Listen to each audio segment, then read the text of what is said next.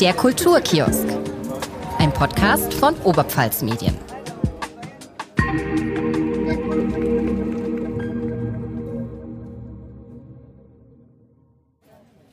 Servus und herzlich willkommen im Kulturkiosk, einem Podcast von Oberpfalz Medien. Mein Name ist Maria Oberleitner und mir gegenüber am Mikro sitzt heute meine Kollegin Lisa Sebald. Hallo.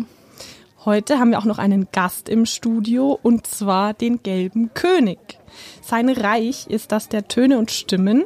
Er ist nämlich Chef von Yellow King Productions, einem Verlag und Tonstudio aus Ilschwang im Landkreis Amberg-Sulzbach.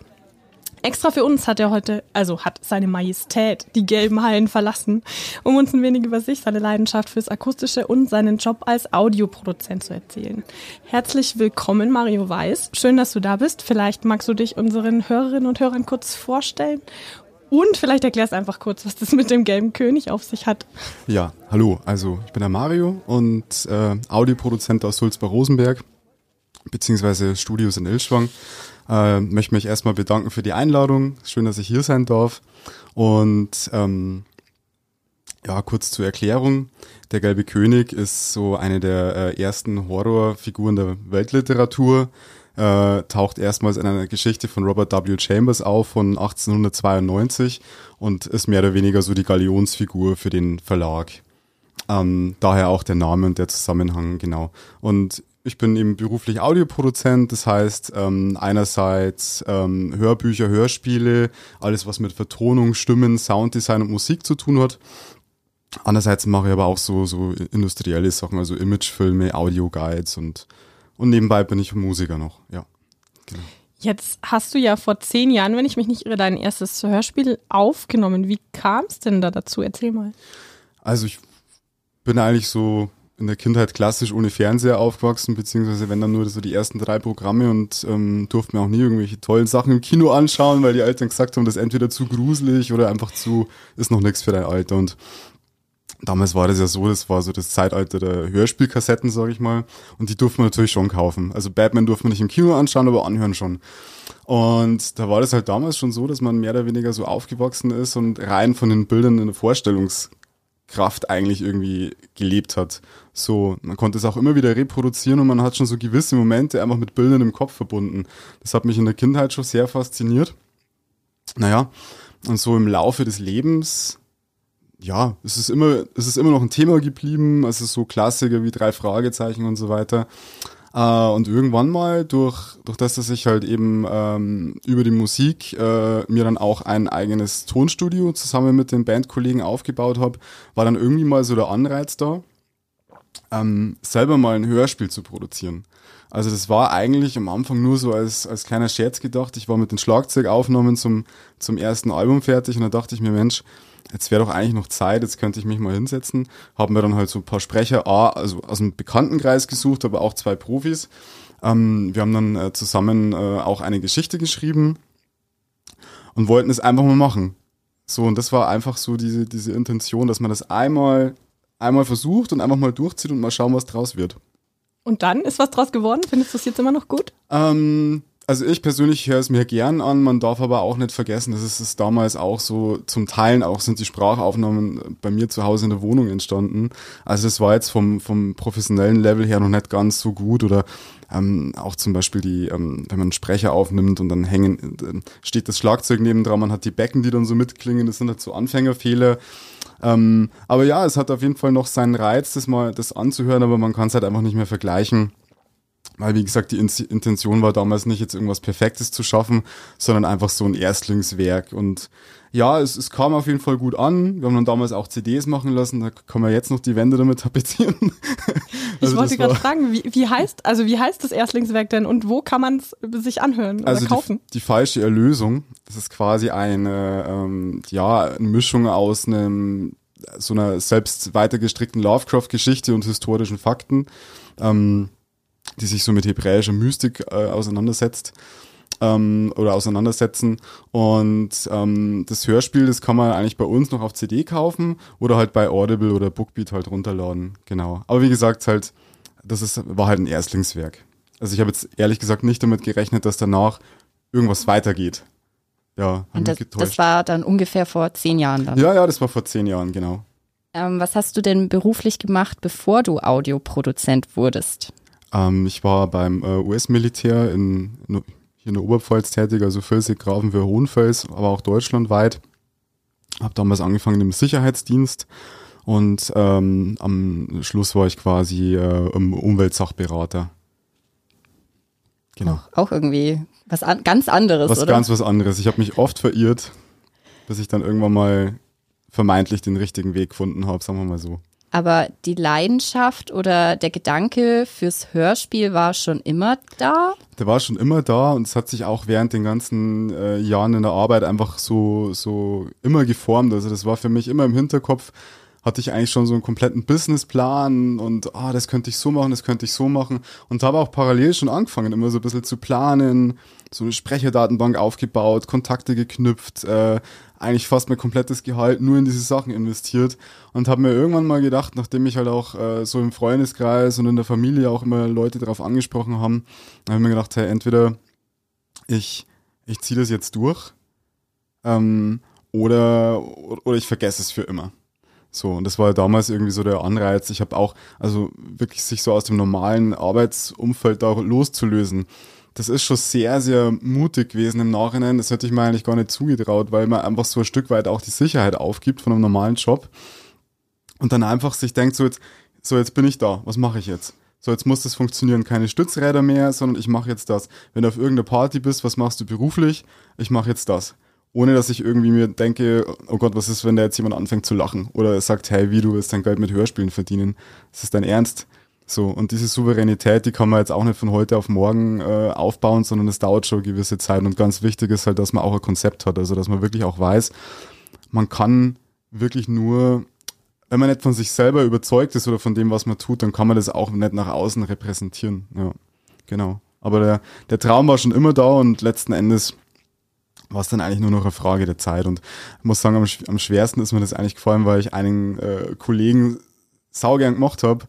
Und ich dachte mir immer, ach, den will ich jetzt nicht, den will ich jetzt nicht hängen lassen. Und das war eigentlich der Grund, warum ich es fast noch ein Jahr länger ausgehalten habe. Aber letzten Endes ist das jetzt, was ich tue, das, was ich will. Ja. Kannst du mal deine Leidenschaft fürs, für, für die, für die Audioproduktion beschreiben? Also, was genau hat dich als Kind schon an diesen Kassetten fasziniert und was fasziniert dich jetzt daran, das zu produzieren?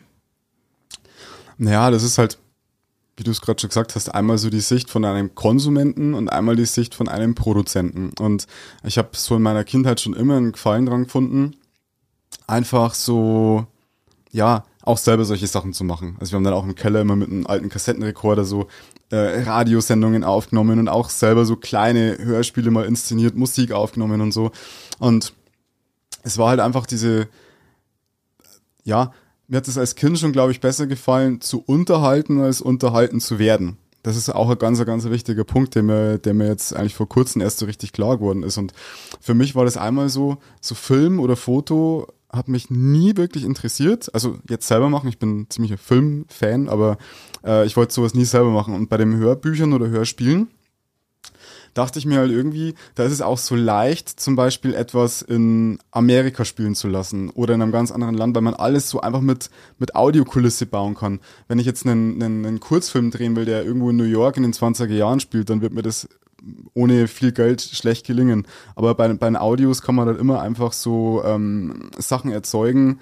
Und, ähm, und, und wichtig ist mir halt auch so der Punkt, dass wenn jetzt jemand zum Beispiel, ja, wenn, wenn jemand blind ist, so zum Beispiel, dann, dann kann er das halt auch, dann kann er Hörbücher, Hörspiele auch erleben, was beim Film halt nicht funktioniert und so. Und das hat halt, das Medium hat für mich halt ganz, ganz viele Vorteile. Man kann nebenbei äh, aufräumen, man kann äh, Sport machen. Also man kann eigentlich alles nebenbei machen und das finde ich eigentlich irgendwie cool, aber äh, einfach auch irgendwie in Maßen.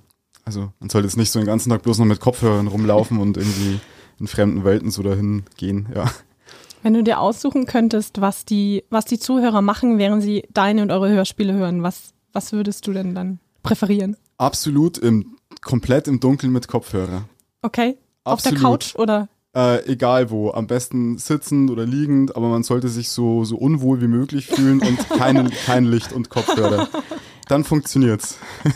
Wenn man sich das jetzt Mittag um zwölf beim Abspülen anhört, dann, dann kommt einfach nicht so die Stimmung auf. Ich bin selber auch jemand, der sich schnell gruselt und so wie ich das, äh, also ich produziere das teilweise auch zu solchen Zeiten, dass ich selber beim Schneiden und so auch so ein bisschen so Gruselambiente habe. Also jetzt nicht Nachmittag um, um, um zwei im Garten oder so. Also bist du eher der Nachtmensch? Na, eigentlich gar nicht, aber ich nehme halt dann die Zeit. Also wenn so eine Produktion halt bevorsteht, dann mache ich das schon gern, gern mal so zur passenden Uhrzeit. Jetzt ähm, macht ihr ja Weird Fiction, nennt sich das Ganze. Vielleicht mhm. möchtest du mal erklären, was das denn eigentlich ist. Also ich verstehe Weird und ich verstehe Fiction, aber ja. beides zusammen, was ist das denn? Ah, ich glaube, das ist auch eher so ein Ding aus den 20ern. Da gab es ja so dieses Weird, Weird Tales Magazine. Mhm. Und da waren auch Geschichten drin, zum Beispiel von Conan der Barbar oder irgendwelche Science-Fiction-Sachen, ähm, Horror. Also es waren insgesamt halt eher so diese ganzen fantastischen Geschichten. Und, ähm, und Horror zum Beispiel, Gruselspuk, Horror, das sind halt wirklich einfach diese ja, Geschichten, wo es halt oft dann auch um, um Monster geht, um viel Blutvergießen, Zombies, diese ganzen Sachen, die man sich so vorstellt. Aber damals war das alles noch wesentlich anspruchsvoller. Und Weird Fiction, so gesehen, das hat halt jetzt nicht den, das hat jetzt nicht den, ich glaube, das ist ein Genre, was ich so interpretiere, das hat jetzt nicht unbedingt den Anspruch zu gruseln oder, oder dir irgendwie einen Schrecken einzujagen, sondern das hat eher den Anspruch, dich aus der Realität rauszuholen und irgendwo anders hinzubringen und dich danach wieder zu entlassen mit gewissen Gedanken im Kopf oder so. Also so zum Beispiel äh, H.P. Lovecraft war ja so ein ähm, äh, ja so ein klassischer Autor oder Robert W. Chambers, Ambrose Bierce. Und ja, es waren einfach Geschichten, die einen so weggeholt haben aus der Realität. Aber jetzt so so äh, Mord und Totschlag und Blut und sowas äh, ist da eigentlich bei, also war jetzt bei den meisten Geschichten nicht so. Ja. Also geht's ums, ums Gruseln oder nicht, nicht ums Gruseln, sondern um, um die Atmosphäre, ja. die. G genau, einfach um, um einen irgendwie einfach aus der Realität mal irgendwie rauszuholen.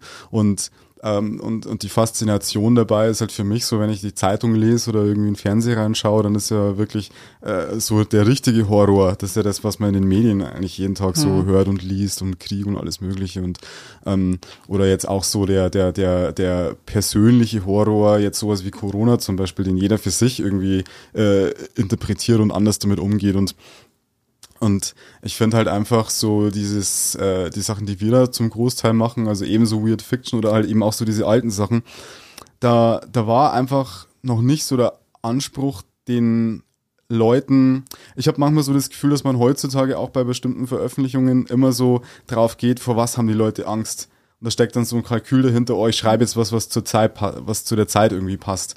Und ich finde halt diese alten Sachen, die, die waren noch losgelöst von diesen Sachen, von vor denen wir heutzutage Angst haben. Also deswegen, ja, es ist in gewisser Weise irgendwie so erfrischend. Und um was geht's dann da in den alten Sachen? Also vor was hat man dann konkret Angst? Mm, ja, wie gesagt, Angst, das ist halt so eine Sache. Der eine liest mhm. jetzt so eine Geschichte und dem, der, mhm. der findet sie ganz nett und der andere, der gruselt sich halt äh, unglaublich und da gab's halt jetzt nicht so diese typischen äh, Freitag der 13. es läuft einem jemand mit dem Messer hinterher, sondern es waren wirklich, da ging's um weiß ich nicht, geheimnisvolle Bücher, die jemand irgendwo auf dem Dachboden findet und die liest er und auf einmal bildet er sich Sachen ein oder sieht jemanden oder wird von einer Figur verfolgt, so wie es bei dem König in Gelb zum Beispiel ist. Da geht's um, weiß ich nicht, äh, verborgene Welten, äh, Welten, die man nur in Träumen bereisen kann. Es ist halt, wie gesagt, sehr fantastisch, aber es reißt dann halt komplett irgendwie raus. Und ich finde auch, so in der heutigen Zeit gibt es ja eigentlich kaum mehr solche, solche Geschichten. Also es gibt ganz wenige Autoren, die mich zum Beispiel jetzt irgendwie noch abholen. Und ich suche halt so meistens meine, meine Sachen, die ich so gern lese, sind eher so zwischen, ja, ich sag mal 1890 und 1920. Und ganz altbackene Geschichten eigentlich. Ja. Aber du selbst bist schon ein Horror-Fan. Mm, Horror-Fan. Das ist echt eine gute Frage. Also, mich fasziniert, glaube ich, eher so das, das Handwerk dahinter auch, ein Stück weit. So, ist ja in jedem Genre ein bisschen so, egal ob das jetzt Fantasy ist oder so Regionalkrimi. Horror, also ich grusel mich selber total schnell. Also das ist immer ein so ein Ding, so deswegen weiß ich halt so ein bisschen, wie da die Wirkung ist bei manchen Sachen. Wenn ich die dann zum Beispiel lese und mir denke, wow, die würde ich jetzt gern vertonen, dann weiß ich schon, wie ich es machen muss. Weil wenn es mich gruselt, dann gehe ich davon aus, dass es vielleicht andere auch gruselig finden. Und es ist einfach, ähm, ja, Fan also nicht, nicht, nicht alles. Also sehr, sehr wenig. Stephen King zum Beispiel ist für mich so ein, so ein, so ein, so ein äh, mein absoluter Klassiker, schon seit, seit ich denken kann. Es gibt so bestimmte Autoren, da spielt aber dann meistens, ist ja doch eher moderner, so eine soziale Komponente halt einfach noch mit rein. Sag ich mal, hat immer was mit Menschen zu tun, wenn die in einer bestimmten Extremsituation sind, wie verhalten die sich miteinander, ähm, wie entwickelt sich das und da haben meistens noch irgendeine übernatürliche Komponente mit drin. Ähm, ja, wie gesagt, also ich bin jetzt kein totaler Horror-Freak, der jetzt irgendwie den ganzen Tag nur solche Bücher liest oder, oder, oder solche Filme guckt. Aber es ist auf jeden Fall interessant genug und es gibt noch zu wenig in bestimmten Bereichen, dass ich es nicht einfach versuchen möchte oder meinen Teil dazu beizutragen. Aber wie gesagt, jetzt kein super krasser Horror-Fan oder so. Das würde ich jetzt gar nicht sagen. Das ist eher das Handwerk dahinter. Wie wie, mit welchem Hand, also wie kreiert man denn so eine Atmosphäre? Also wenn du es schon sagst, du liest es und dann weißt du, ah, das könnte die Leute gruseln. Was, mhm. was machst du dann? Welche Fäden ziehst du dann, dass du, dass die Leute sich tatsächlich gruseln? Also wenn man jetzt zum Beispiel mal davon ausgeht, man hat eine Geschichte, die man auch selber übersetzt, so, dann hat man ja schon mal so das eine Ding, so man versucht es in die deutsche Sprache rüber zu transferieren und dann hat man schon im Englischen beim Lesen schon teilweise andere Bilder, weil die Sprache ja noch eine andere ist. Wenn es dann im Deutschen ankommt, dann kommt noch was Neues dazu. Das heißt, in dem Fall zum Beispiel hat man schon mal irgendwie so zwei Layer, die so übereinander liegen. Und dann ist es schon so, dass ich beim Lesen oft auch schon weiß, also so was Sounddesign betrifft, bin ich eher so, oder sind wir eher so minimalistisch halt unterwegs, oder denke ich mir schon, Mensch, da möchte ich jetzt zum Beispiel das Geräusch hören, oder da möchte ich zum Beispiel, dass im Hintergrund jemand vorbeigeht und irgendwas flüstert, oder keine Ahnung, also man, das ist wie so eine Geisterbahnfahrt. Man hört sich das immer wieder an, und dann denkt man sich, ah, da das noch, ah, da das noch, ein bisschen leiser ein bisschen weiter hinten und so. Das füllt sich dann immer mehr auf und immer mehr auf und irgendwann hört man sich das dann selber an und denkt sich, boah, also jetzt, jetzt kriege ich eine Gänsehaut. Und dann ist es meistens perfekt, aber das ist nicht so, dass man sich die Geschichte durchliest und sich dann gleich eine Liste macht, da muss jetzt der Sound hin, sondern das ist wirklich, man muss das erleben, also ähm, vor allem wirklich mehrmals durchhören und dann entstehen ja so eigene, äh, eigene Bilder auch im Kopf und so und die versucht man dann einfach irgendwie zu, ver, zu vertonen, ja. Was sind das denn für Geschichten oder wo kommen die denn her, die ihr produziert beziehungsweise in ein Hörspiel, Hörbuch umwandelt? Ähm, also meistens finden wir die Sachen ähm, wobei es jetzt mittlerweile schon auch so ist, dass ein, zum Beispiel auch Autoren oder Autorinnen sich zum Beispiel melden und sagen, hey Mensch, wir hatten da so eine Geschichte, ähm, ich habe mir mal die Vertonung von euch angehört, das ist, würde genau gut dazu passen, habt ihr vielleicht Lust, das mal euch da mal dran zu versuchen und so. Ähm, aber ich sag mal, zu, zu 70 Prozent ist es schon so, dass man einfach, ähm, ja, die Sachen einfach, sie werden einem vielleicht auch empfohlen, das ist mal eine Sache. Oder man entdeckt die einfach selber. Jetzt ist es ja so, dass in der heutigen Zeit natürlich auch der, sich der Hörbuchmarkt auch immer weiter erschließt und viele Sachen auch schon gemacht werden ähm, oder gemacht worden sind. Und dann denkt man sich natürlich, hey, ähm, bei bestimmten Sachen muss ich das jetzt selber nochmal machen, aber bei mir ist es so, wenn ich halt so eine Vision zu einer Sache im Kopf habe und die gibt's noch nicht, dann will ich die halt machen. So. Und dann gibt's halt ähm, wie gesagt, auch viele so, so, so, so ältere Geschichten, die es halt eben noch gar nicht irgendwie vertont gibt oder teilweise nicht mehr auf Deutsch. Und die suche ich dann äh, schon auch selber raus. Also da sage ich dann so, hey Mensch, da recherchiere ich halt. Oder für mich ist auch immer so wichtig, wie war der Anfang von der Sache. Zum Beispiel H.P. Lovecraft ähm, hat er jetzt auch nicht von heute auf morgen angefangen zu schreiben, sondern er hatte auch einen Autoren, der ihn beeinflusst hat. Und der wiederum hatte auch wieder einen, der ihn beeinflusst hat. Und für mich ist so dieses Interessante, wo ist der Ursprung des Horrors oder wo war jetzt so dieses Epizentrum, wo das Ganze, von wo aus das Ganze ausgegangen ist. Und dann, wie gesagt, findet man wirklich Juwelen, Juwele? Juwelen? Juwelen? Juwelen. Juwelen, danke. Findet man dann schon so Juwelen, genau. Und, und also viel mit eigener Arbeit und recherchieren und einfach, ja, sich erkundigen und ja. Okay, dann ähm, lest jetzt zuerst die Geschichte und dann kümmert ihr euch ähm, quasi um die Audiogeräusche oder? Ja, also meistens ist es so, also erstmal, klar gibt's ja sowieso so Lizenzsachen auch zu klären, so mhm. ist diese Geschichte überhaupt, äh, was ja unter anderem auch gar nicht mal so einfach ist, weil es bestimmte Sachen auch gibt, die man einfach nicht verwenden darf, auch wenn es sonst keiner macht, weil es halt zu, zu kom kompliziert ist. Ähm, dann, genau, dann ist es so, dann ähm, äh, liest man die Geschichte erstmal durch, genau. Und dann während dem Lesen, wie gesagt, kommen dann schon so, so Ideen, das und das könnte man machen. Oder zum Beispiel auch beim Einsatz mehrerer Sprecher, so, hey, der könnte das machen, der könnte das machen. Für mich ist auch immer so wichtig, es soll jetzt nicht alles vollgebombt sein, sondern es muss wirklich minimalistisch funktionieren. Es darf die Leute auch nicht zu sehr rausreißen. So dieses Immersive ist auch total wichtig, dass man einfach wirklich da sitzt und man muss halt das Ganze so aufbereiten, dass jemand anders das wirklich anhören kann, ohne jetzt irgendwie über irgendwas zu stolpern. Zum Beispiel auch die Skriptvorbereitung ist ganz wichtig. Wortwiederholungen, Satzbau, dass diese Sachen einfach passen und so, dass es auch für einen Sprecher schön ist zum Einsprechen oder für die Sprecherin. Also steckt schon sehr viel detaillierte Arbeit dahinter, ja, die man meistens so gar nicht hört, wenn es fertig ist. Was, was genau macht ihr denn alles selbst? Also vom Skript über Stimmendatenbank hast du gerade schon gesagt, mhm. habt ihr eine eigene ähm, Sounds, Schnitt, Vermarktung? Also mhm. ihr macht alles, alles selbst. Mhm. Erzähl mal. Alles, ja, ja, stimmt, alles. Also fängt halt so an, oder bei mir war das halt damals so, man hat ja so zwei, drei Sprecher mal kontaktiert und, ähm, und um dann so eine Übersicht zu überhaupt mal zu haben, hey, mit, mit, mit wem arbeite ich eigentlich so. Man dann irgendwann mal angefangen, so das Ganze ein bisschen weiter auszubauen. Dann war das so, da hat der eine gesagt, Mensch, du, ich habe einen Kumpel, der ist auch Sprecher, kann der dich mal kontaktieren? Ja, freilich, gerne.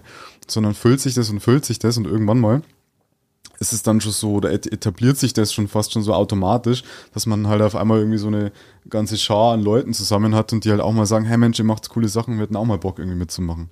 So weil die meisten ja trotzdem eher so diese typischen Aufträge halt haben, les mal dieses Hörbuch ein oder mach mal den Beitrag hier.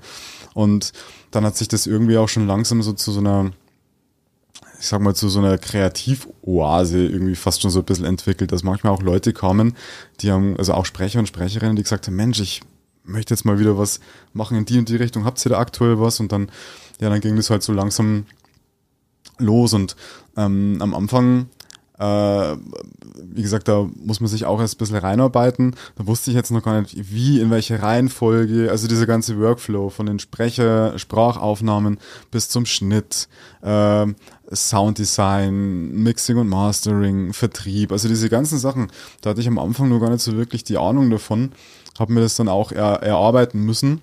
Also auch so dieses Verlagswesen, ist ja ein Kleinverlag, sage ich mal, aber auch das muss ja funktionieren und ähm, halt einfach wirklich viel, viel äh, Recherchearbeit. Und jetzt mittlerweile ist es so, dass die Arbeitsschritte sind klar. Also wenn man jetzt was Neues macht, ist eigentlich von vorne bis hinten schon komplett irgendwie durchkalkuliert und man weiß, äh, was man wie machen muss, um das Ganze auch ein bisschen, bisschen schneller hinzukriegen, zu beschleunigen. Genau, aber es sind halt viele verschiedene Arbeitsschritte. Aber wie erarbeitet man sich denn sowas? Ich meine, du hast ja vorher quasi nicht in der Branche na? irgendwas zu tun gehabt. Wie hast du es dann gemacht? Das war so, also ich habe äh, zum Beispiel am Anfang dachte ich mir, das ist das Professionellste, was ich tun kann. Wir haben 500 ISBN-Nummern gekauft. Ich kann mich noch erinnern, die, die, die erste war auch auf einer CD mit drauf. So, dann habe ich einen Bekannten, der eben eine Buchhandlung hat. Dann dachte ich mir, da gehe ich jetzt mal hin. So, und dann habe ich gesagt, du, jetzt bestell doch mal die CD mit der ISBN-Nummer. Oder die eingegeben, dann kam halt nichts, gell. Dann habe ich mir gedacht, ja, was ist da los? Wieso, wieso funktioniert denn das jetzt nicht? Dann hat der gesagt, ja, du musst dich ja schon irgendwie so registrieren und so, dass dir, ob dir jemand, dass das verknüpft ist und so. Dann habe ich mir gedacht, ja, wie geht jetzt das? So, dann habe ich dann recherchiert, VLB, Verzeichnis lieferbarer Bücher, genau. Und ähm, habe da so ein so ein Account gemacht und habe dann gesehen, ah ja, man muss das erstmal verknüpfen, verknüpfen, buchhandel.de und so weiter.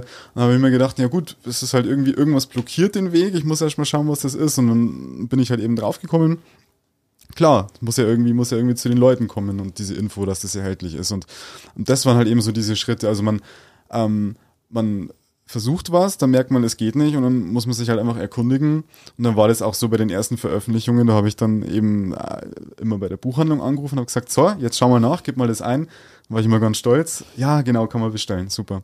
Ähm, also das heißt, einfach aus so einer eigenen Motivation heraus, ich meine, man googelt, man ergoogelt sich ja sonst auch alles Mögliche. Deswegen ist es da auch nichts anderes. Natürlich auch so, ähm, indem man einfach mit anderen Leuten redet, die das auch beruflich machen.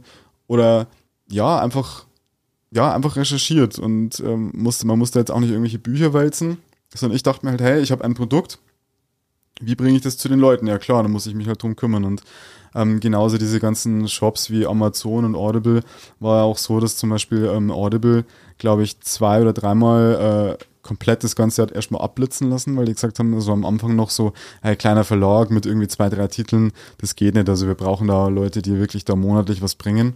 Und dann habe ich die halt so lange genervt, jeden, Mo jeden Monat dieselbe E-Mail äh, und dann irgendwann mal kann man vielleicht so sagen, haben die dann aufgegeben.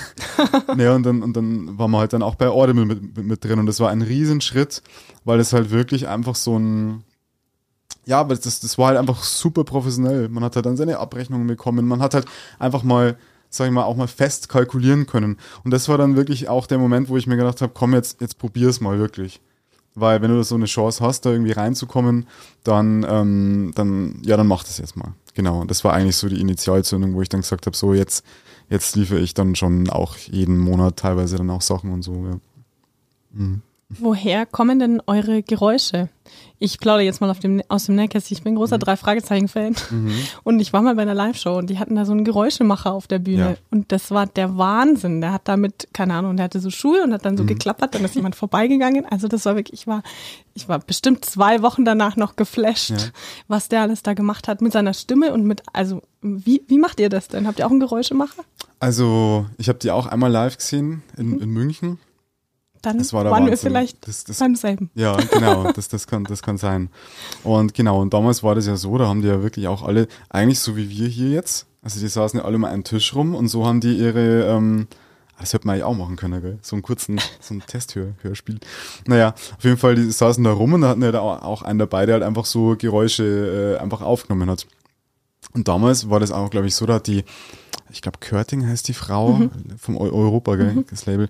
Genau, und die hat ja, äh, hat ja die Sounds auch alles selber aufgenommen. Also die war da teilweise unterm Tag unterwegs und hier bei einer Bootsfahrt irgendwie was aufgenommen und so. Und das wurde dann halt eingepflegt oder halt eben auch einen, der wirklich, der dann ins Studio kam und der dann nachträglich noch die, die Geräusche aufgenommen hat. Heutzutage ist es so, es gibt halt eigentlich so, ich glaube, so eigentlich drei Möglichkeiten. Einmal gibt es so vorgefertigte Sounddatenbanken, die man sich einfach kaufen kann.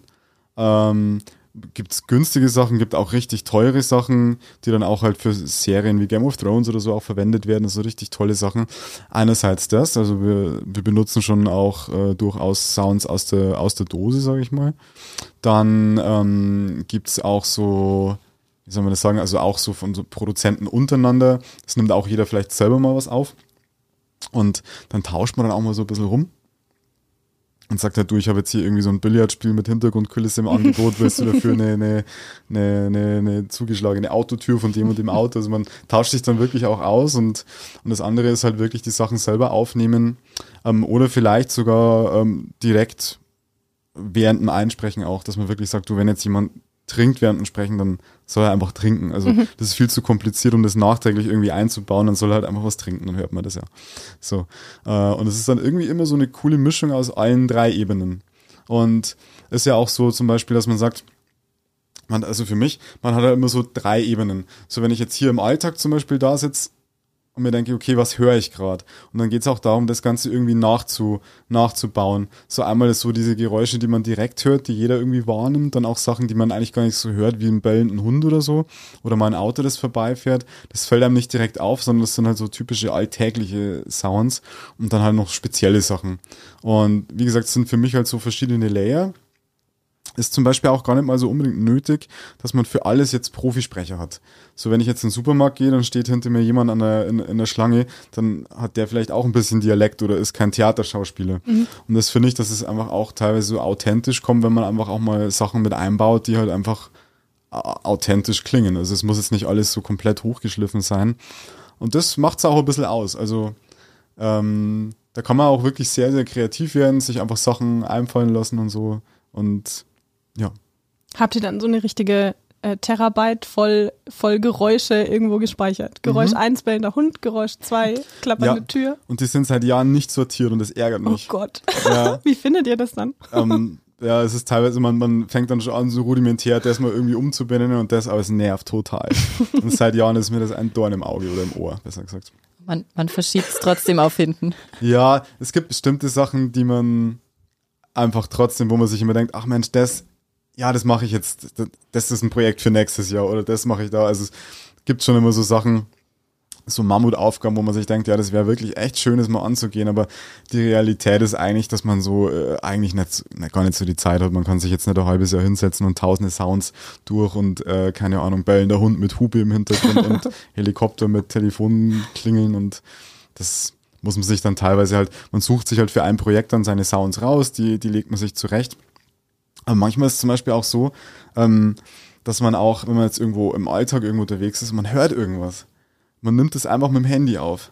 So, dann wird das nachbearbeitet, dann wird das irgendwo im Hintergrund als, als Ebene mit eingebaut, äh, bisschen äh, mit, mit Effekten drauf und so. Also das funktioniert alles. Also mir geht's schon auch ein bisschen so um die, um die, die Audiokunst. So, und das kann auch mal ein bisschen roher sein und muss auch nicht so fein geschliffen sein. Ähm, da ist dann manchmal eine Sache auch einfach Mittel zum Zweck. Also wenn ich jetzt ein bestimmtes Geräusch halt nicht herkriege, muss ich es halt selber machen. So, da sind auch schon et etliche Obststücke zerschnitten worden, weil man gedacht hat, Mensch, das könnte doch jetzt so klingen. Nee, klingt halt doch nicht so. Aber Was zum Beispiel, wie kann man denn was simulieren? Wa- Was wolltest du mit diesen Obststücken denn? ich wollte, darf ich das so sagen? Quasi, da hat sich halt jemand aufgesch aufgeschnitten und ich habe einen Okay. Pfir- Pfirsich reingeschnitten. Aber es hat sich nicht so angehört. Doch? Okay. Ja, genau. Und bestimmte Sachen macht man zum Beispiel auch, die, die, die, die, die macht man auch hörbar, obwohl die in echt ja gar nicht hörbar sind. Zum Beispiel so das, das, das, das, der Nachklang von so einem Messer oder so, zum Beispiel so dieser metallische Klang, der in echt so gar nicht da wäre. So, aber man muss es ja irgendwie hörbar machen. Genau. Und ja, man experimentiert halt einfach so rum.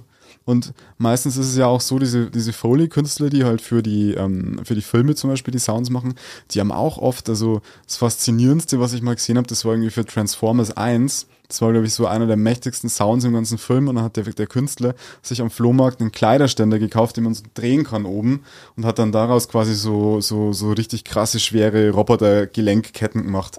Da dachte ich mir so, wow, okay, das Ding hat halt zwei Dollar gekostet und ja, also wie gesagt, es ist schon einfach eine, eine Kunst, die da dahinter steckt. Ja. Jetzt Genau. bin ich aber, ich, ich möchte noch ein paar mehr Geräusche wissen. Äh, Erzähl mal, wie man noch was simulieren kann. Was hört sich denn noch an, wie, was man einfach nachstellen kann? Ich guck mal, was haben wir jetzt da zum Beispiel? Oh ja, oh ja, das ist echt cool gewesen. Und zwar hat es äh, einer, mit dem ich ja auch oft zusammenarbeite, Sascha, der da damals für ein Hörbuch zum Beispiel so so schreiende Pilze aufnehmen müssen. So Pilzwesen. Ich will jetzt gar nicht weiter darauf eingehen. Auf jeden Fall für ein Hör, ähm, Hörspiel, der schwarze Mann. Und dann hat der tatsächlich so, so, so, so, so Ofenkartoffeln aufgenommen und hat die, und die, die quietschen so, wenn es dann, wenn die halt dann so kurz vorm fertig, genau. Und dann hat er dieses Quietschen aufgenommen. Das hört sich sowas von krass an und das waren halt Ofen, Ofenkartoffeln. Oder zum Beispiel eine Lovecraft-Hörspiel, ähm, Hörspiel, ähm, Dagon. Taucht dann auch so ein Tentakelwesen halt auf. Ähm, und das hat er auch mit einem ähm, Gummihandschuh in der Badewanne einfach aufgenommen. Also in der Badewanne so rum, äh, rumgepanscht, das halt aufgenommen. Das wurde dann halt mit Hall und, und Kompressoren und allem möglichen, dass sich das halt riesig anhört. Aber in, in Wahrheit war es halt ein Putzwaschlappen in der Badewanne. Und das sind halt wirklich, aber, Verrückt. aber es muss einem halt einfallen. Ja. Ja, genau darum geht's eigentlich eher. Ja.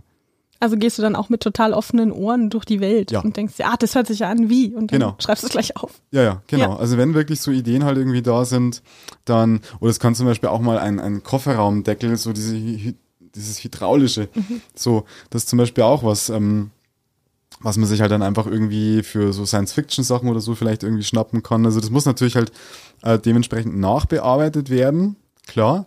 Aber es geht erst mal darum, so ich höre halt was und ich kann mir so vorstellen, wie das dann klingt, wenn das halt fertig ist. So, genau. Also ist voll interessant. Ja, total. Ja. Ich bin fasziniert. ähm, kommen wir nochmal zurück auf deine, deine Leidenschaft für Kassetten. Kannst du dich noch an dein erstes Hörspiel erinnern, das du als Kind gekauft hast? Ähm, gekauft, Oder geschenkt bekommen? ähm, also es war eher so, ich war ein, äh, ich war ziemlich fasziniert von unserer Stadtbücherei. Und da gab's eben, da gab's eben so diese ersten Kassettenkontakte, sage ich mal. Ähm, gekauft, ich glaube, das war Lords of Space hat es geheißen. Das war ähm, von einem ähm, Hörspiellabel aus Wiesbaden. Und es war, war ein Science-Fiction-Hörspiel, genau. Das war das erste, was ich geschenkt, äh, geschenkt bekommen habe oder beziehungsweise mir von meinem Zeitungsaustrag Geld gekauft habe. Aber das erste, was ich eigentlich so richtig bewusst angehört habe, das hat auch gleichzeitig ein bisschen so den Grundstein für dieses für diesen Horror oder diese, diese Spuksachen irgendwie gelegt. Das war das Gesicht an der Scheibe, hat das geheißen. Und zwar war das einfach, da war ähm, auf dem Cover vorn einfach so eine, so eine Milchglasscheibe drauf, wo sich so ein Gesicht so dagegen. Und ich habe das gesehen und dachte ich mir, oh Gott, oh Gott, oh Gott, oh Gott, was ist das? Aber da war auch gleichzeitig die Faszination da. Komm, nimm es mit. Oh nee, das schaut gruselig aus. Nimm es mit. Jetzt nimm es mit. Wie alt warst du Genau. da? Ich glaube acht oder so. Acht oder neun. Ja, genau. Ähm, und dann habe ich das zu Hause angehört. Ich will jetzt eigentlich gar nichts verraten, aber das war halt einfach wirklich, ich habe mir das angehört. Ich glaube, das war eigentlich schon eben auch eher schon für ältere Hörer, aber da hat halt, hat halt eben damals keiner was gesagt. So ist ja nur eine Hörspielkassette.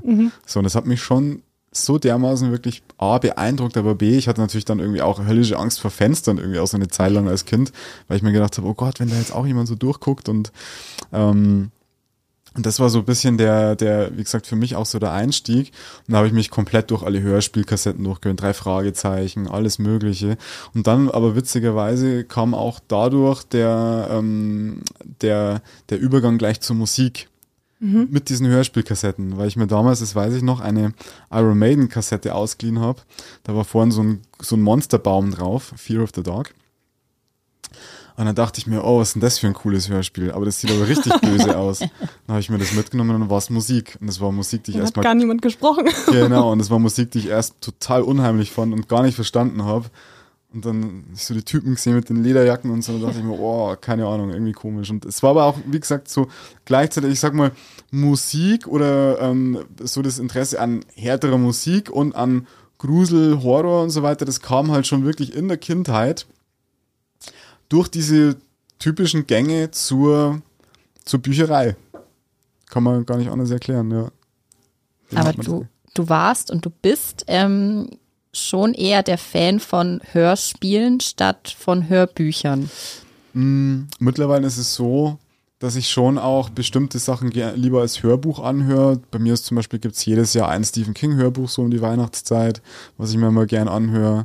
Gesprochen von David Nathan, der halt perfekter klingt als meine Stimme im Kopf, wenn ich selber lese. Also der, der schafft es halt komplett, das rüberzubringen. Und es ist natürlich auch so, man sagt ja irgendwie, die Stunden bringen das Geld. Das ist da auch ein bisschen so. Also wenn man jetzt so ähm, Hör, Hörbücher produziert und Hörspiele produziert, ist natürlich schon ein finanzieller Mehraufwand, ein Hörspiel zu machen. Und dadurch, dass das Thema äh, Bookbeat, Audible und so weiter, dass es auch erst die letzten vier, fünf Jahre so richtig auch mit Werbung im Fernsehen und so promoted wird, ist es natürlich schon auch so, dass jeder irgendwie, also dass jetzt, ich sage mal so, der, der vor drei, vier Jahren äh, neu eingestiegene Hörbuchhörer, der ist nicht gleichzeitig ein Hörspielhörer, sondern der hat es vielleicht für sich entdeckt, weil es A, irgendwie so ein bisschen Trendthema auch momentan ist oder weil er halt sagt, oh, keine Ahnung, die Nora Tschirner, die ich ja so mag, die spricht jetzt ein Hörbuch ein oder eine Matthias Schweighöfer, oh, den habe ich ja so gerne in meinem Ohr, den höre ich mir jetzt an und so. Also da sucht sich auch jeder schon seine Stimme und bei einem Hörspiel ist es natürlich wesentlich, ja, dichter. Also man muss auf die Sounds achten, man muss, also das ist nichts, was man so nebenbei anhören kann und beim Hörbuch. Es ist halt einfach so, das kann ich mal anhören. Ähm, und es ist natürlich auch zum Produzieren wesentlich wirtschaftlicher, weil man einfach sagt, es sitzt einer da, der spricht das ein, man hat natürlich noch schon Arbeit äh, hinterher. Aber es ist wesentlich, man kommt halt schneller auf eine gewisse Länge. Und da teilweise bei Streaming-Plattformen oder so, das teilweise auch nach Stundenzahlen und so geht. Man muss halt wirklich schauen. Also ähm, bei mir ist es mittlerweile oder bei uns ist es mittlerweile so, man macht halt schon vermehrt auch Hörbücher, aber halt trotzdem auch mit teilweise Sounds, mit Effekten auf der Stimme drauf, also so atmosphärische Lesungen. Und damit ja, querfinanziert man halt wirklich besondere Sachen, wo man sagt, die möchte man unbedingt als Hörspiel machen. Da darf man, da muss es dann aber einem auch egal sein, ob sich die jetzt äh, 100 Mal oder 50 Mal bloß verkaufen. Da geht es dann eher um so eine Vision, dass man das irgendwie abhaken kann. Aber genau, also Hörbücher sind definitiv wirtschaftlicher, ähm, schöner auch für einen Sprecher, weil er da wirklich so äh, eher sie so eine komplette One-Man-Show abziehen kann.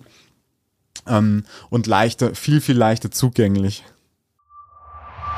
Werbung. Oh, Lisa, kennst du das, wenn du früh aufwachst und noch im Bett durch Instagram scrollst und bloß Urlaubsfotos und Hunde siehst? Ich würde eigentlich gerne mal was von der Welt wissen, wenn ich aufwache. Ja, dann lad dir doch die Onetz-App runter. Was für eine Onetz-App? Ich wusste gar nicht, dass es da eine gibt. Ja klar, da gibt's immer die aktuellsten Nachrichten, also Reportagen, Interviews, Kommentare und Analysen aus der Oberpfalz. Ja, aber geht das auch auf meinem iPhone? Ja klar, die App ist für iPhones und Android-Smartphones verfügbar. Und die hat alle Funktionen, die quasi auf onetz.de Standard sind. Zum Beispiel personalisierte Artikelempfehlungen, die Verwaltung der Onetz-Newsletter und natürlich Videos. Und das muss ich jetzt jedes Mal aufmachen, wenn ich was wissen will. Ähm, ja, nee, musst du nicht. Also du kannst auch die Push-Funktion einstellen und dann ploppt es immer wieder auf, wenn irgendwas Neues in der Region passiert. Ja gut, die habe ich eigentlich immer aus, aber ich glaube, fürs Unnetz würde ich es sogar anmachen, weil Na das ist ja auch wirklich was Wichtiges. Und außerdem ist die Bedienung der App kinderleicht. Das heißt, das wird sogar ich schaffen. Ja, Ja, cool. Wo finde ich die App denn? ähm, die gibt's im App Store und von Apple und von Google Play. Und das Beste daran, sie ist kostenlos. Und wenn du noch mehr Informationen haben möchtest, dann geh einfach auf onetz.de slash app.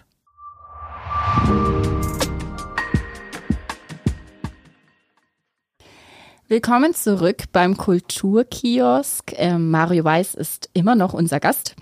Und wir kommen jetzt zu unserer ersten Rubrik. Ein paar schnelle Fragen. So, lieber Mario. Lesen oder hören? Das heißt Schnellfrage. So, du ui, musst dich so, schnell äh, entscheiden. Ja, super. Ja, super. Oh Mann, da habt's mich jetzt erwischt. Das ist doch beides toll, Mann. Ähm, ja, hören. Hören oder sprechen. Hören. Comic oder Roman? Ja, auf jeden Fall Comic. Streaming oder Kassette. Kassette. Die drei Fragezeichen oder TKKG? Also, das ist, das ist eine rhetorische Frage. Das kann man eigentlich nur mit drei Fragezeichen beantworten. TKKG ist das Feindlager. Die hört man nicht. Sind wir einer Meinung dann? Manowar oder Rainbow? Auf jeden Fall Rainbow. Wacken Open Air oder Max Reger Halle? Max Regerhalle. Horror oder Fantasy? Horror. Lovecraft oder Poe? Lovecraft. Tag oder Nacht? Nacht. Keller oder Dachboden? Dachboden. Nachschauen oder Hilfe holen? Nachschauen. Perfektionist oder Impro-Talent? Perfektionist. Workaholic oder Couch Potato? Workaholic. Ich hätte noch einen. S oder Hannibal Lecter? Sind beide.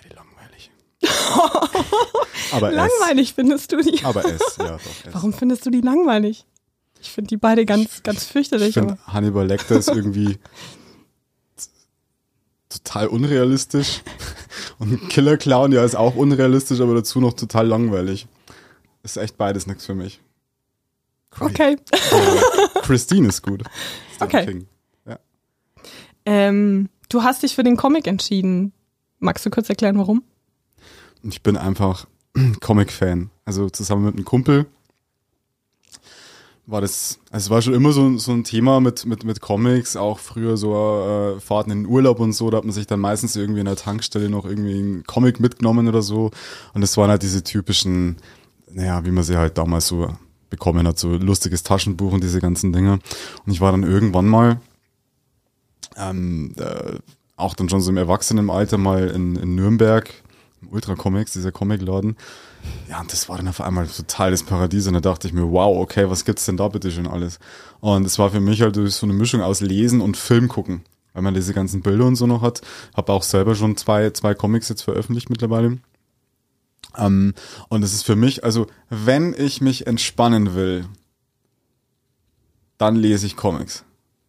Und zwar regelmäßig, jede Woche. Ja, Was für welche? ich habe auch jedes Jahr, also mein mein äh, äh, mein Lieblings, also meine Lieblings äh, Comic Figur ist eigentlich schon, muss ich so sagen, Frank Castle, der Punisher. Ähm, ja, so einer meiner Lieblings Anti-Helden. Ähm, aber ähm, ich bin tatsächlich eigentlich eher Fan von, von einem bestimmten Autor. Garth Ennis heißt der. Der ist da zum Beispiel auch verantwortlich für Preacher. Da gab es auch eine Fernsehserie und noch diverse andere Sachen. Und da ist es schon so eine Art Lebensziel, alle Sachen, so wie Stephen King auch, so alle Sachen wirklich gelesen und verstanden zu haben, weil bei Comics ist es ja nicht mit einmal lesen getan, sondern das muss man wirklich, um es komplett zu erfassen, einfach auch äh, mehrmals lesen. Und da finde ich es halt damit ziemlich cool. Das ist jetzt auch nicht was, was jeder so macht, aber ich habe einen Kumpel, mit dem ich mich da immer austauschen kann beim Spazierengehen. Und dann tauscht man halt auch so ein bisschen. Und ich nehme tatsächlich jedes Jahr immer eine Sommerreihe vor. Also wo ich sage, das wird diesen Sommer gelesen und ich liebe Comics über alles und ich verstehe es auch gar nicht, wie man Comics nicht cool finden kann. Vielleicht kurze Anmerkung der Redaktion. Äh, Mario hat ein Punisher-T-Shirt an, deswegen ist es gerade vielleicht besonders lustig.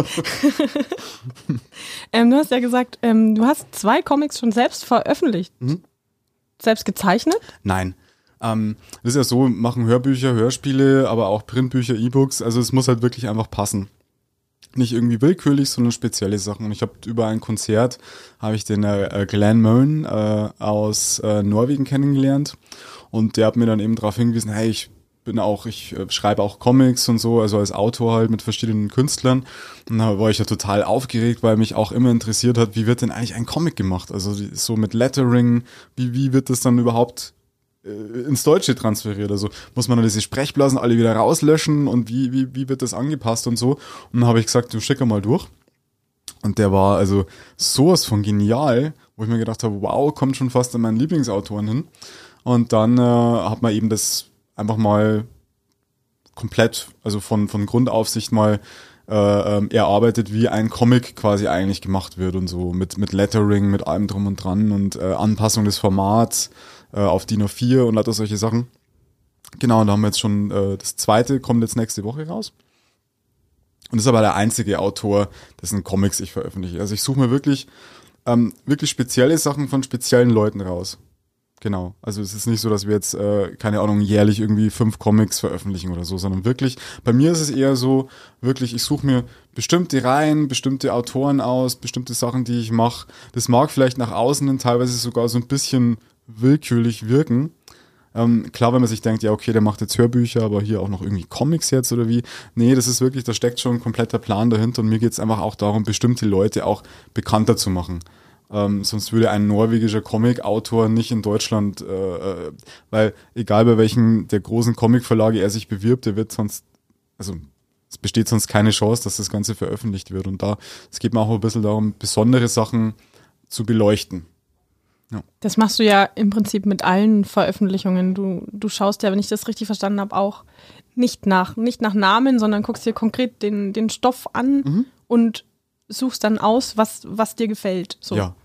Was ist denn, nach welchen Gesichtspunkten ordnest du denn? Oder was, wann ist eine Ges- Geschichte so gut, dass du sagst, die, da mache ich was draus? Also wenn's, also alles, was abseits von Horror ist, muss für meine Nichte und für meinen Neffen später mal funktionieren. Das ist so, das ist ein so ein Anreiz. Also wenn es auch mit Fantasy oder so zu tun hat, dann denke ich mir immer, oh Mensch, ah, das, das, das wäre doch cool, wenn man später mal sagen kann, hey, hier hör dir das mal an. Also es kann ja auch sogar wirklich, also es muss jetzt nichts irgendwie mit Horror, Fantasy, Science Fiction zu tun haben. Das ist zwar schon das, was ich jetzt bevorzuge, aber es kann auch mal irgendwie was Romantisches sein. Wir haben zum Beispiel auch diese ähm, Elfenblüte-Hörbuchreihe von der ähm, äh, Autorin aus Regensburg. Na, wo dann auch Kumpels gesagt haben, ja, was, was, was, was willst du denn jetzt damit? Ich gesagt, ich, ich finde es aber gut. Ich bin ja auch, also ich, ich, mir hat das Spaß gemacht, daran zu arbeiten. Ich finde, das ist irgendwie so dieses düster romantische, teilweise schon auch irgendwie ganz unterhaltsam. Ich habe die Charaktere gemacht und da dachte ich mir, ich will einfach, ich will das im Sommer beim Radfahren mir anhören können. Und das war dann so dieses Ding. Das hat sich dann ja relativ äh, gut auch verkauft. Und dachte ich mir, ja, also vielleicht muss man manchmal ein bisschen so auf sein Inneres irgendwie hören man muss natürlich auch so ein Gespür auch haben für Stoffe, die einfach gut ankommen könnten. So. Und es ist halt, wie gesagt, ähm, Vorteil, es muss halt keine, also man hat halt so eine grobe, äh, ähm, so einen groben Weg, den man halt immer geht, aber man kann ja trotzdem mal sagen, hey, hier mache ich jetzt eine Ausnahme, weil mir das einfach persönlich auch gut gefällt. Genau. Du hast dich ja auch für die Max-Reger-Halle entschieden, statt fürs Wacken Open Air. Wundert mich ein bisschen, weil du spielst ja selbst auch in einer Metal-Band. Stimmt das? Und warum trotzdem Max-Reger-Halle und nicht Also Wacken? Max Regerhalle war ja auch noch nie. Achso, Also mal davon abgesehen, das war jetzt nur die Vielleicht- einzige, war vielleicht nur die einzige Alternative zu Wacken. Aber ich würde wahrscheinlich überall lieber hingehen. Weil Ähm, du keine Festivals magst, oder? Na. Nee, mag ich nicht so. Also halt nicht, nicht, nicht solche überlaufenden großen Mhm. Sachen. okay. ist jetzt nichts für mich so. Aber auch die Möglichkeit, als Band mal auf dem, äh, auf dem Wacken zu spielen, würdest du auch schlagen? Mm, Da, da haben ja auch noch mehr Leute mitzureden und ich bin jetzt nicht der äh, Bandleader oder sowas, sondern ich bin in Anführungsstrichen nur der Schlagzeuger. Aber ja, ich würde äh, alles Mögliche tun, um dann nicht spielen zu müssen. Also das ist für, für mich ist das halt einfach nix. Bin ich zu sehr zurückgezogen und äh, das Schlagzeug ist man ja auch immer so ein bisschen hinten versteckt und nee, also ganz klares Nein. Für mich ist ähm, für mich ist Musik was ganz, ganz Persönliches. Und, und ähm, ich würde lieber vor fünf Leuten spielen, die es richtig cool finden, als vor 500.000 Leuten, die einfach irgendwie nur da sind, weil sie halt eben da sind. Also das für mich, nee, nicht, also nee, würde ich echt nicht machen wollen. Ähm, aber erzähl doch mal ein bisschen was von deiner Band. Seit wann bist du denn schon Schlagzeuger und ihr spielt aber trotzdem Konzerte? Also wenn auch nicht auf Wacken, aber dann irgendwo anders. Ja, also Schlagzeug spielen tue ich, ja, tue ich eigentlich schon lange. Ich glaube, seit ich acht oder neun bin. Also damals angefangen mit dem klassischen Rumklopfen auf irgendwelchen Töpfen. Mm, Ja, und bin auch schon relativ früh, sage ich mal, so in diese Band-Richtung oder auch so Metal-Richtung gekommen. Also eigentlich bereits mit zwölf. Ähm, und haben sich dann eigentlich so aus diesem Dunstkreis, sag ich mal, der etwas älteren, mit denen man dann damals so unterwegs war, ähm, haben sich dann eigentlich immer im Laufe der Jahre immer wieder so neue Bands in, in unterschiedlichen Konstellationen geformt. Also man muss auch schon sagen, dass meine großteils musikalische Tätigkeit sich auch in den letzten 20, 30 Jahren immer mit denselben Leuten so abgespielt hat. Also man kann schon auch von so einer Oberpfälzer Musikerszene sprechen, wo man immer so ein Teil davon war. Ähm, und genau, und eben bei der, bei, bei dieser spe speziellen Band, sag ich mal, sind wir jetzt auch schon seit, ich glaube, 16 Jahren spielen wir da zusammen. Ähm, und ja, das hat sich dann so im, im Laufe der Jahre, hat sich das so eigentlich ergeben. Also am Anfang war das noch so ein, so ein bisschen so ein Geheimtipp, sag ich mal. Und wir haben eigentlich, glaube ich, auch so nie wirklich weitergedacht. Wir haben, die haben ja damals gefragt, hey, hast du Lust, da Musik zu machen? Da habe ich erstmal ein paar Monate mich reinhören müssen. Äh, war am Anfang noch gar nicht so mein Ding.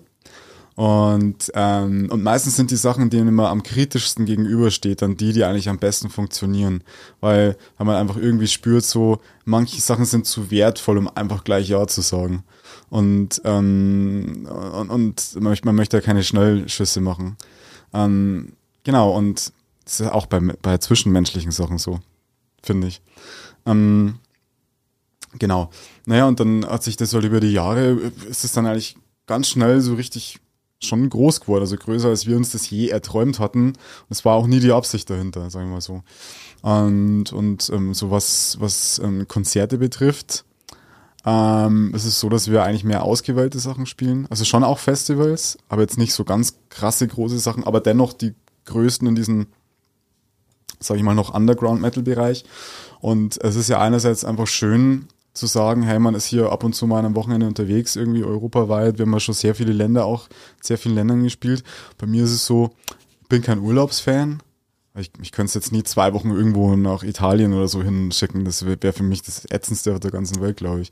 Und wenn du dann aber mit so einer Band einfach mal ab und zu ein Wochenende weg bist, dann ist es eigentlich cool. Weil du bist halt so kurz aus deinem Ding raus und dann bist du wieder zu Hause und dann geht's wieder weiter mit den anderen Sachen. Und ich glaube, das ist eigentlich eher so der, Reiz, der Anreiz dran. Also für mich ist es äh, einfach dann so, das Konzert steht da gar nicht mal so im Vordergrund, sondern eher, hey, ich bin mit Leuten, die ich sehr, sehr mag, die mir auch über die Jahre super ans Herz gewachsen sind, bin unterwegs, kann eine schöne Zeit erleben.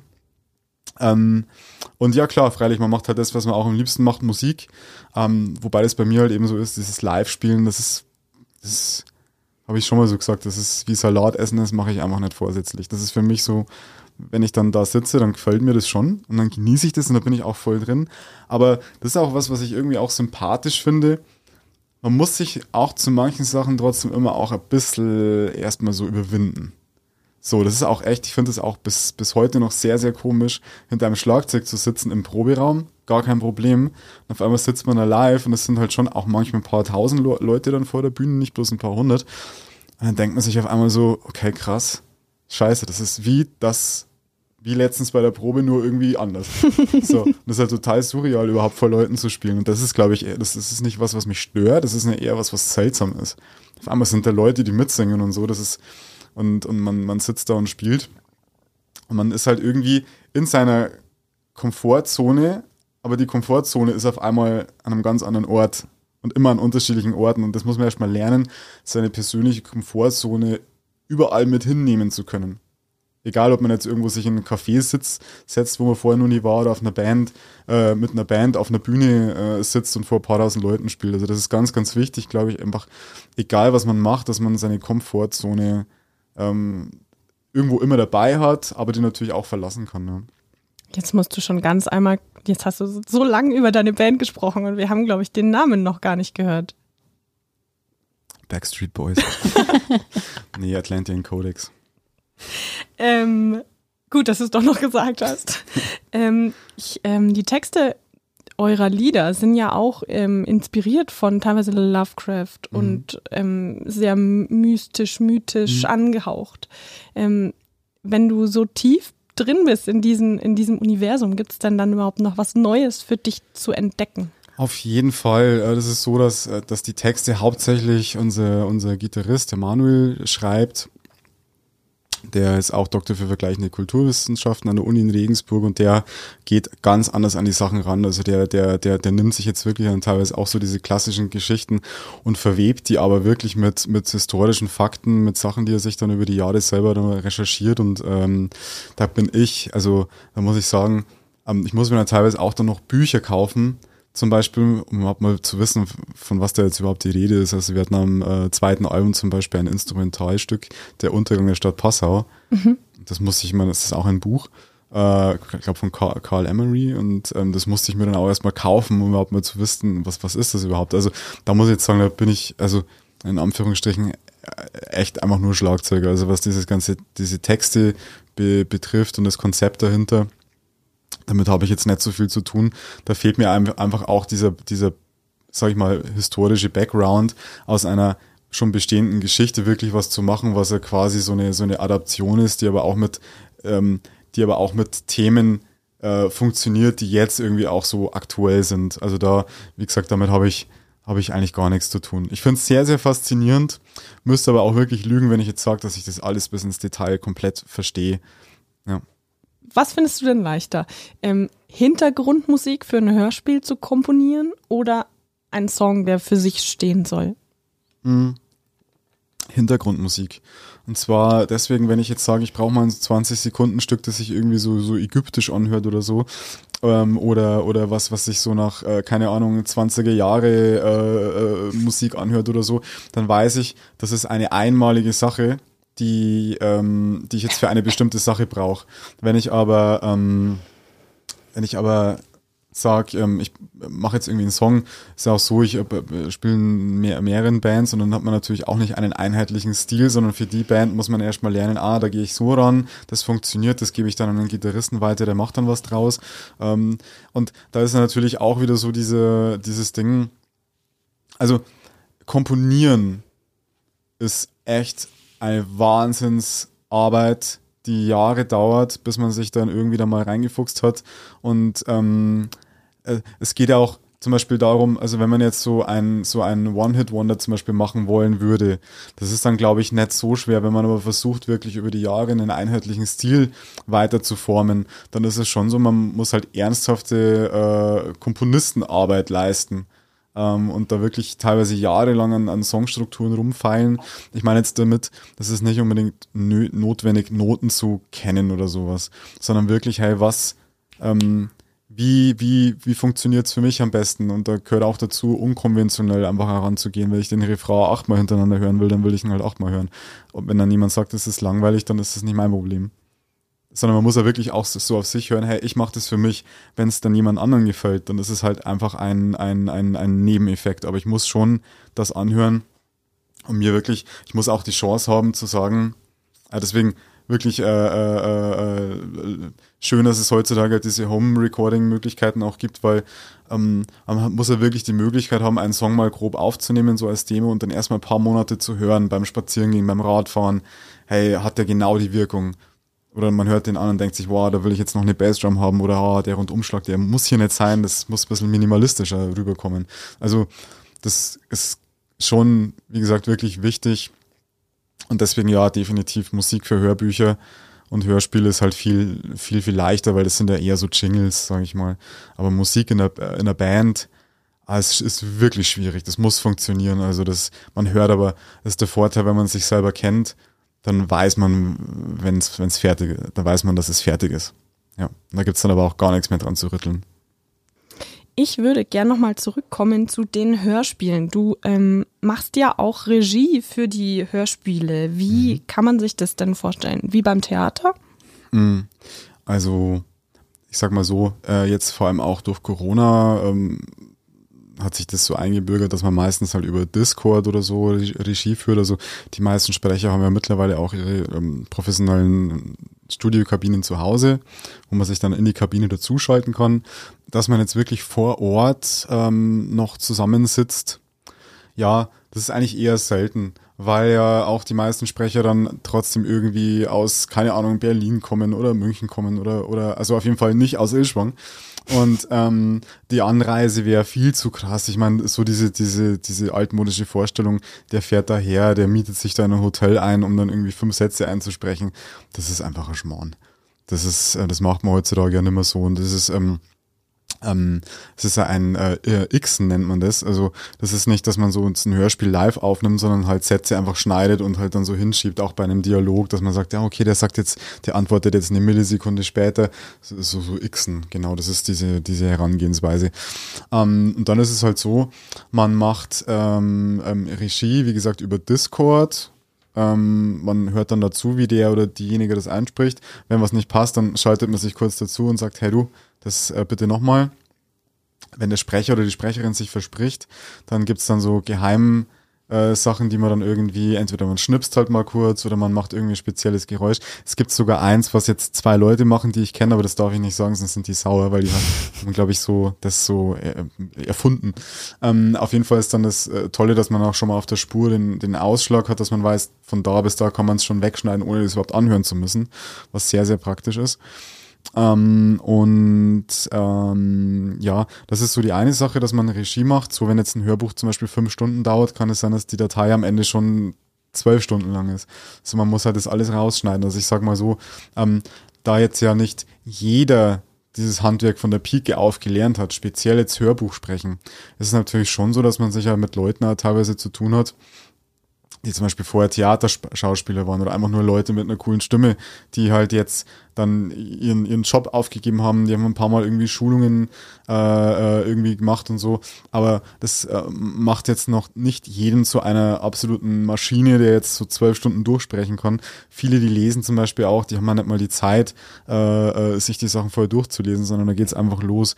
Ähm, ist natürlich nicht ideal, aber so funktioniert's. Am Ende hört das keiner mehr. Ähm, und eine, eine andere Herangehensweise ist, ist noch, dass man gerade bei so Fantasy-Sachen oder Science Fiction hat man das Problem, es sind viele Neologismen drin. Es sind auch einfach Wörter drin, wo man nicht weiß, wie wird das jetzt genau ausgesprochen. Da ist es so, dass ich zum Beispiel äh, oder dass wir da so äh, so kleine Aussprachelexika anlegen, die in einer, wo bestimmte Wörter in einer Dropbox zum Beispiel drin mhm. liegen, die nehmen wir einfach selber mit dem Handy auf und sagen, hey, das ist jetzt hier der, was weiß ich, äh, König so und so wird er ausgesprochen. Und ähm, dann wird das quasi mit einem Hyperlink in der PDF verlinkt, sodass wenn der Sprecher an der Stelle ist, kann er da draufklicken und kann er sich das anhören, wie das, wie das dann klingen soll. So. Und dann kann man sich eigentlich die Regie schon mal sparen. In jedem Fall ist es aber so, danach hört man sich das alles nochmal aufmerksam durch beim, beim Schnitt. Und wenn dann noch Sachen einem auffallen, die nicht passen, ist bei mir sehr oft, ähm, das ist auch, da freut sich nicht immer jeder drüber, aber das macht es am Schluss einfach besser. Ist halt, es ist einfach so. Und dann hört man es durch und dann hat man halt so einen Timecode, wo man sagt, du hier die Betonung, meistens sind es Betonungssachen oder einfach Sachen, die trotzdem irgendwie falsch ausgesprochen werden. Also wie gesagt, bis ein Hörbuch fertig produziert ist, da vergeht schon Zeit. Also das ist jetzt nichts, was jetzt irgendwie in Echtzeit, dass man sagt, ein Hörbuch dauert zwölf Stunden, das ist jetzt zwölf Stunden Arbeit oder so. Also genau. Für ein zwölf Stunden Hörbuch, wie lange sitzt du dann da im Schnitt? Pro, so wie ich das mache, mit Sicherheit pro Stunde, abhängig von der Qualität des Sprechers, der Sprecherin, abhängig von der Qualität des Textes.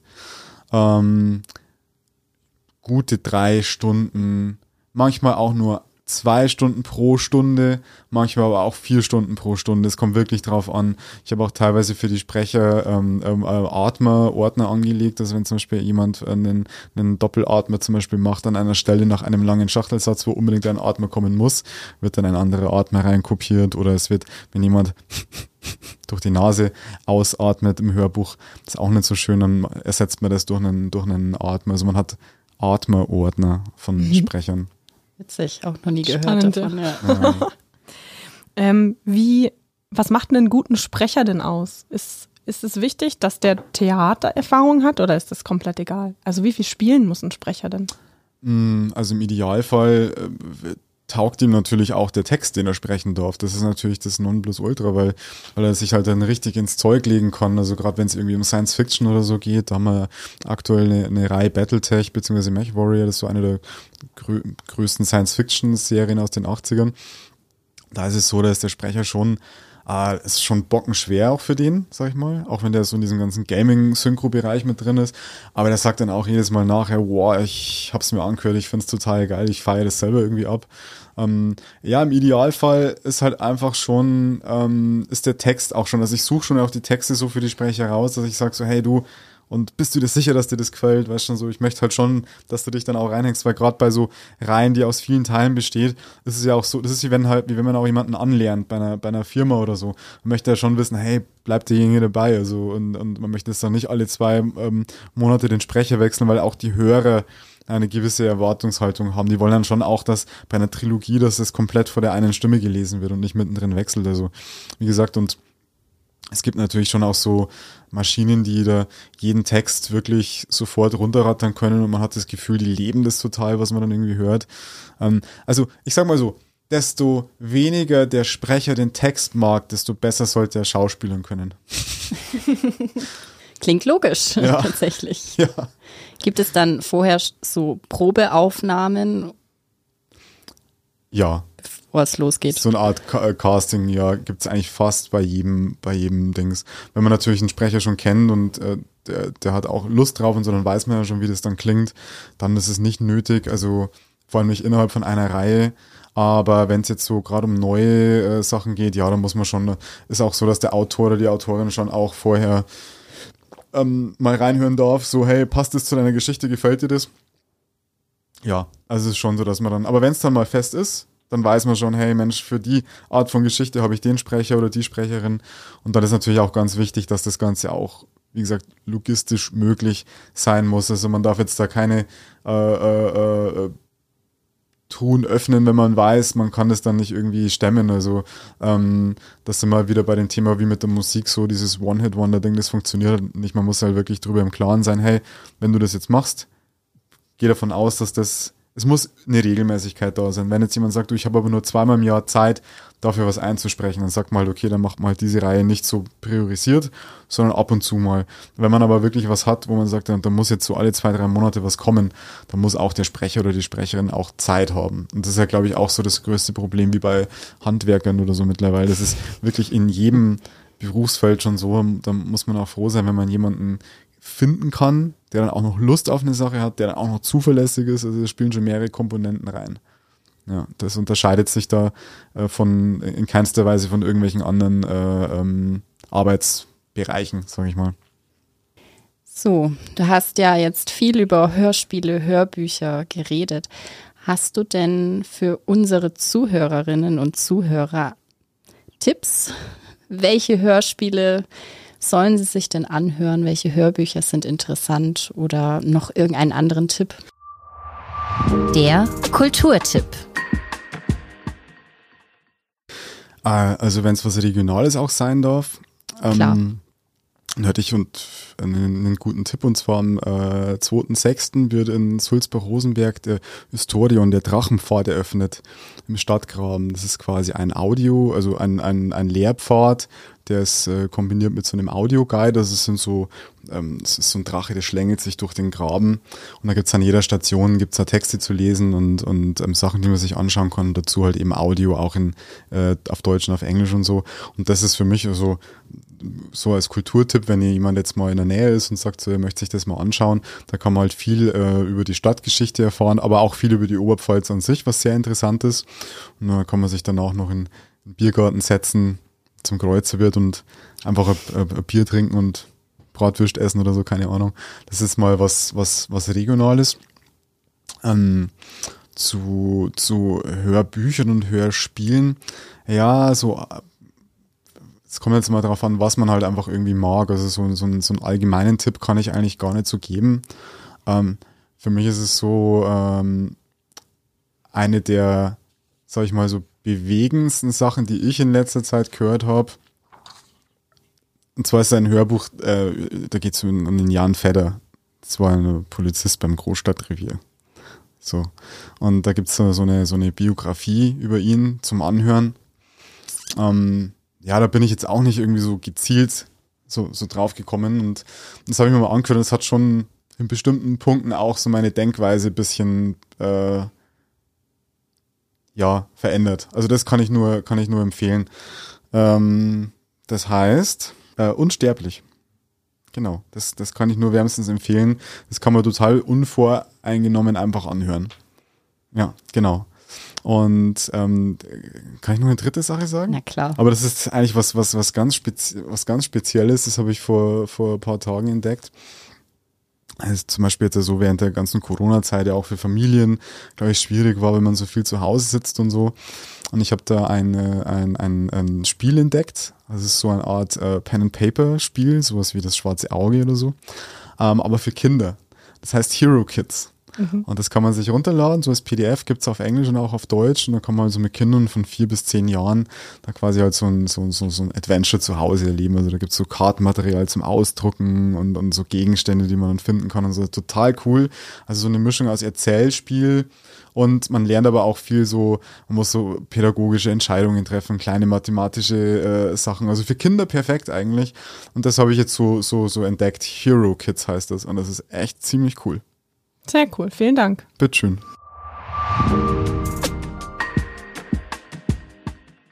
Ja, Mario, schön, dass du bei uns zu Gast warst im Kiosk. Ja, danke. Ähm, und ihr da draußen, schön, dass ihr uns zugehört habt. Wenn ihr Kritik, Lob oder Anregungen loswerden wollt oder wenn ihr euch einen Gast wünschen wollt, dann schreibt uns doch bitte eine E-Mail an podcast.onetz.de. Servus und bis bald. Tschüss. Servus.